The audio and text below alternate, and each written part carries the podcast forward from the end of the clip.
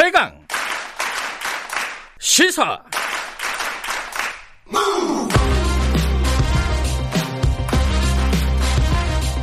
지금 여러분께서는 김경래 기자의 최강 시사를 듣고 계십니다.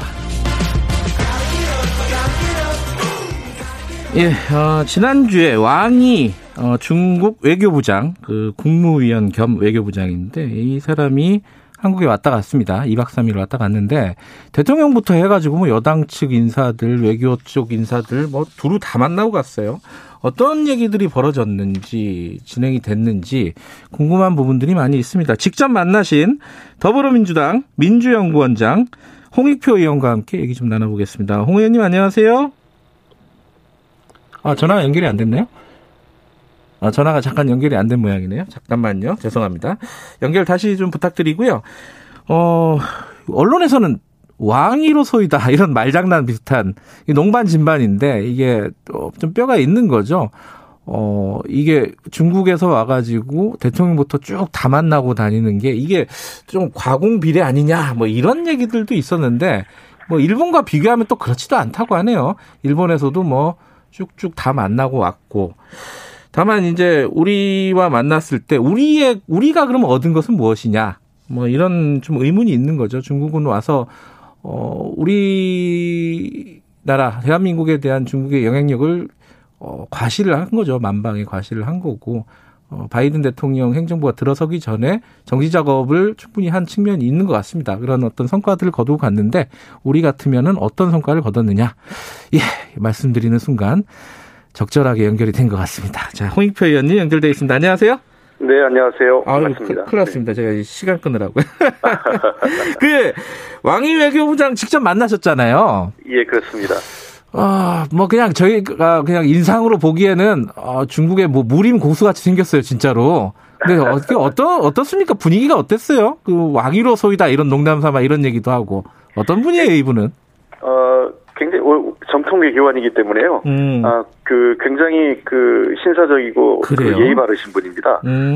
그 저하고는 저 이번에 두 번째 뵀는데요. 음. 어, 아주 그다음에 한 이 외교를 아주 오랫동안 해왔기 때문에 네. 이 사람을 대하는 태도나 이런 것들이 굉장히 그 약간 일부 언론에서 좀 오해가 된 것 같은데 네. 어, 그런 그 뭐 이렇게 그 뭐 교만하거나 뭐 이렇게 그래요? 그 음. 그런 자세를 취하지는 않고 어그 예를 들면 한 번 만났던 사람에 대해서는 굉장히 눈여겨 보면서 아. 기억하려고 하는 그런 자세도 보이고 합니다. 프로페셔널한 외교관이다. 네 그렇습니다. 근데 뭐 우리 저기 뭐야 외교 외교부 장관이랑 만날 때도 20분 지각하고 뭐 이랬던 이 에피소드들 때문에 또 야 이게 좀 너무하는 거 아니야 중국에서 와서 뭐 이런 시각도 좀 있더라고요. 그거는 뭐 특별히 어떻게 그... 생각하십니까? 예. 뭐 모르겠어요. 그 일단은 저 외교 관례상 뭐 지, 각을 하는 것은 뭐 바람직하진 않죠. 그 유명한 러시아의 푸틴 대통령이 그 간수 유명하신 그렇죠, 한데. 맞아요. 예. 예.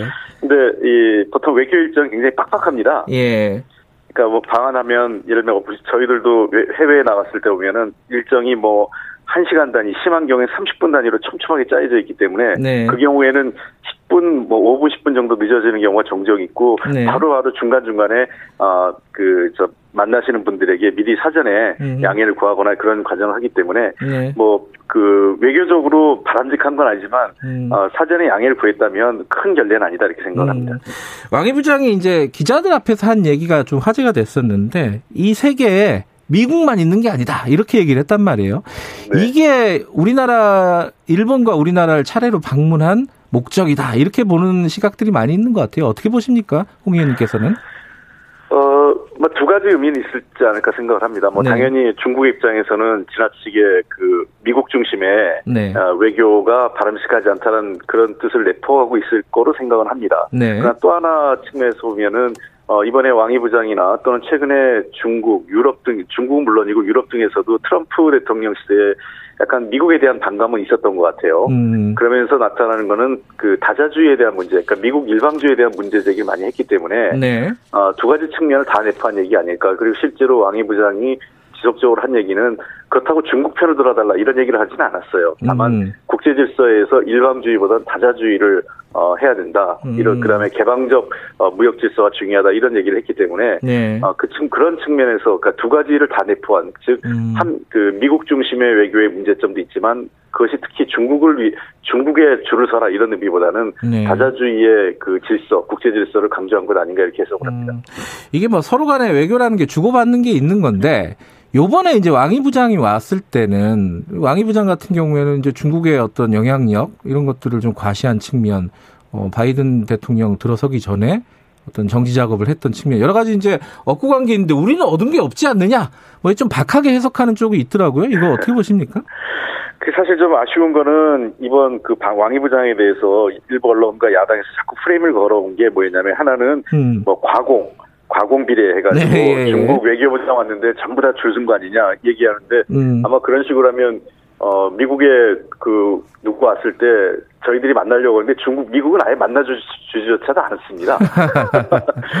그리고요. 예. 두 번째는, 어, 마치 이제 중국은 자기 얘기만 다 하고 한국은 그렇죠. 아무 얘기 못했다. 이런 예. 얘기 하는데, 어, 그날 아침에 제가 그 문정인 교수하고 윤건영 원하고 같이 만났는데, 네. 실제로 그 훨씬 더 저희들이 많은 얘기를 했습니다. 음. 많은 질문을 했고, 원래 당초 시간보다 한 20분 이상 길어졌는데 네. 저희들의 답변이 그 질문에 대해 질문 겸 의견에 대해서 왕이 부장이 그 꼼꼼하게 네. 어, 메모하고 답변을 했, 었기 때문에 네. 마치 그 중국이 일방적으로 얘기하고 떠났다 이런 건 아니고요. 네. 어, 이번에 저희들도 강조한 건 첫 번째는 어, 그 북한 핵 문제와 관련돼서 한반도 평화와 네. 관련된 중국의 역할 그러니까 중국이 앞으로 한 6개월 내지 7개월 동안 미국 그 대북 정책이 작동이 제대로 안 되는 시점에서 음. 평화적으로 관리하는 데에서 중국이 좀 더 역할을 해줘야 된다는 측면. 예.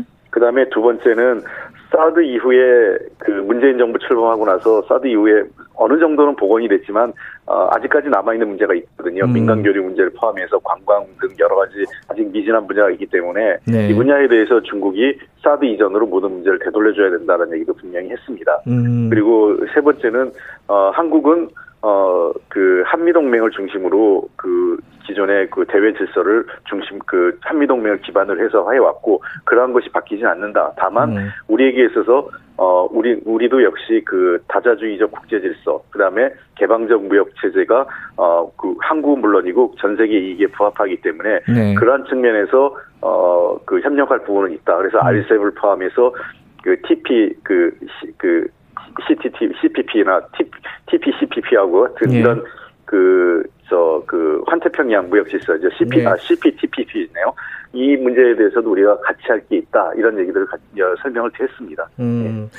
근데 이제 지금 이제 알셉하고 알셉은 이제 보통 얘기를 하기로는 이제 중국이 주도한다. 물론 이제 중국이 표면적으로 주도하는 건 아니지만 내용으로 보면 중국이 주도하는 거 아니냐 이렇게 얘기하고 아까 말씀한 CPTPP는 이게 사실은 좀 미국이 주도하는 거고요. 그러니까 네. 우리가 이제 어느 쪽을 선택해야 되는 기로에 선 거 아니냐 이런 걱정들을 많이 하시잖아요. 홍 의원님은 어떤 상황이라고 보십니까 지금 상황을? 저는 그렇게 생각하진 않습니다. 그래요? 알셉하고 옛날에 이제 이게 그 CPTPP가 과거에, 과거에는 TPP라고 해서 먼저 네. 시작됐지 않습니까? 네. 미국이 네. 과거 오바마 정부에서 하다가 오바마 정부가 빠지고 일본 주도로 지금 네. 새로 판을 짠 건데 이제 바이든 정부가 되면서 다시 들어오겠죠. 그 과거, 예, 미국 예. 주도로 했던 모양새 갖추겠다고 음. 하는 거긴데요.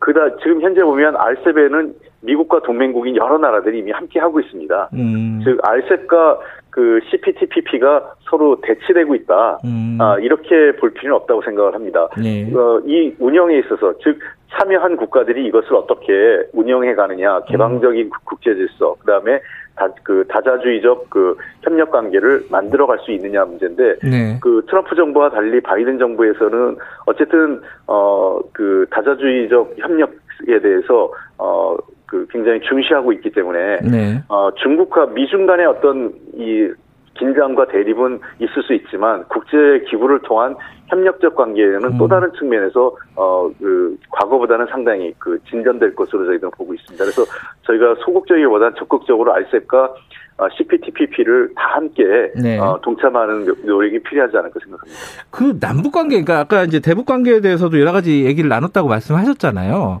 네. 그러면 지금 말씀하신 대로 바이든 행정부 들어오기 전까지 약간의 공백기가 있는데 그럼 우리는 도대체 무엇을 해야 되느냐 여기에 대한 아이디어를 조금 얻으셨습니까? 어, 뭐 저희들도 계속 그 얘기는 하고 있었고 뭐 예. 바로 왕희 부장이 뭐 이렇게 해라 저렇게 해라 저희들한테 말은 하지 않습니다. 네. 왜냐하면 그것도 뭐 그 가뜩이나 오만하다는 얘기 듣는데 또 내정 간섭했다는 얘기 들을 수 예. 있으니까 어 그래서 저희들한테 얘기한 거는 어쨌든 중요한 것은 한반도 문제의 당사자는 한, 나, 한국과 북한이기 때문에 네. 두 당사자가 어, 좀 더 그 직접적으로 대화하고 협력하는 게 필요하다. 네. 중국은 그것을 지원할 거란 얘기는 분명히 했고요. 음. 어, 그래서 지금 현재 그 한 6개월, 7개월 되는 상황에서 어, 이, 우리가 손 놓고 있기보단, 네. 어, 당분간은 한국이 뭔가 그 북한하고 대화하고 협력할 수 있는 방안을 실질적인 방안을 찾아봐야 되고, 그, 그 부분에 대해서 미국이 일정 정도 양해를 해줘야 되지 않을까 생각을 합니다. 다만, 음. 제가 의미 있는 거는 미국 민주당 정부가 어, 다른 건 몰라도 인도주의적 분야에서의 지원과 협력에 대해서 상당히 열려 있어요. 제가, 음. 어, 어몇년 전에 그, 낸시 펠로시 그 하원 의장을 만났을 때도, 네. 어, 낸시 펠로시 하원 의장이 어, 인도적 지원에 대해서 굉장히 전향적인 자세를 보였습니다. 그 음. 그 다른 건 몰라도 어, 미국도 그런 문제에 대해서는 반대하지 않는다라는 얘기를 네. 했기 때문에 보건의료를 포함해서 최근에 감염병이 굉장히 위험하지 않습니까? 그래서 보건의료나 또는 식량 등 인도적 지원 문제에 대해서는 미국도 어, 우리의 그 어떤 그 독자적인 공간을 양해할 가능성이 있다 보고 있고요. 네. 그렇게 일정 정도 관리하다가 어, 미국의 대북 정책에 대한 그 인사나 또는 정책이 어느 정도 자리 잡히면 음. 내년 한 6, 6월 이후부터 본격적으로 대, 북한 문제에 대해서 좀 더 그 한미 양국이 음. 적극적으로 리딩을 해야 되지 않을까 생각을 합니다. 근데 이제 지금 말씀하신 방역이라든가 이런 인도주의 차원의 문제들이 먼저 접근을 남북 간에 독자적으로 예. 할수 있는 부분이 있잖아요, 분명히. 예, 그렇습니다. 근데 북한에서 대답이 없잖아요. 우리가 뭘 얘기해도 이거 어떻게 풀어야 됩니까? 이거는 참.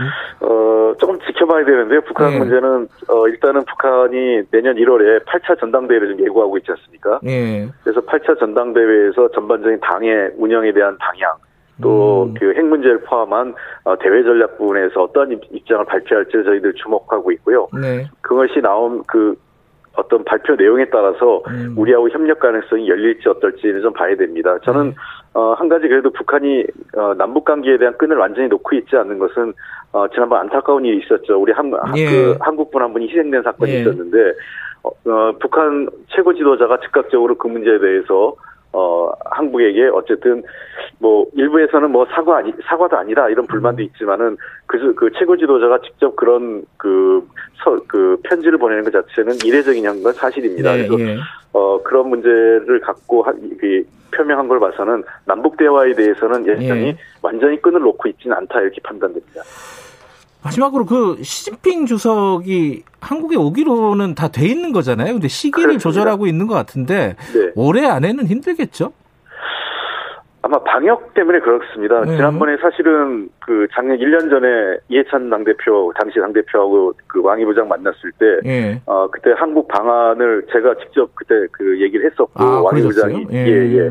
예. 어, 아, 물론 뭐 그 당시 한미, 그 한중 양국에서 그 얘기가 음. 있었고, 우리 외교부에서도 꼭 그, 그 얘기를 좀 강조해달라고 음. 그 부탁이 있어서, 네. 어, 그 가급적 조기에 빠른 시일 내에, 어, 그 금년이었죠. 예. 조기, 그 상반기 이전에, 어, 시진핑 주석이 방한했으면 좋겠다는 말씀을 드렸고, 어, 이번에도 비슷한 얘기가 있었는데, 어, 그, 왕이 부장 얘기는 뭐 언제든지 의향은 있지만 지금 방역 문제가 음. 어, 코로나 문제가 진정되는 대로 빠른 시일 내에 오겠다라는 게 아마 중국 정부 입장인 것 같습니다. 음, 우리가 또 내년에 분위기 봐서 방역이 좀 안정화되면은 그때 좀 구체적으로 논의가 진행될 수 있겠네요, 그죠? 예, 그렇습니다. 특히 내년에 네. 그 한중일이 일본 도쿄올림픽 지역 협력 이런 얘기도 있었지 않습니까? 예. 그런 여러 가지 상황을 감안하면 어, 저는 성사 가능성 높다고 봅니다. 음, 알겠습니다. 오늘 여기까지 드릴게요. 고맙습니다. 네, 감사합니다.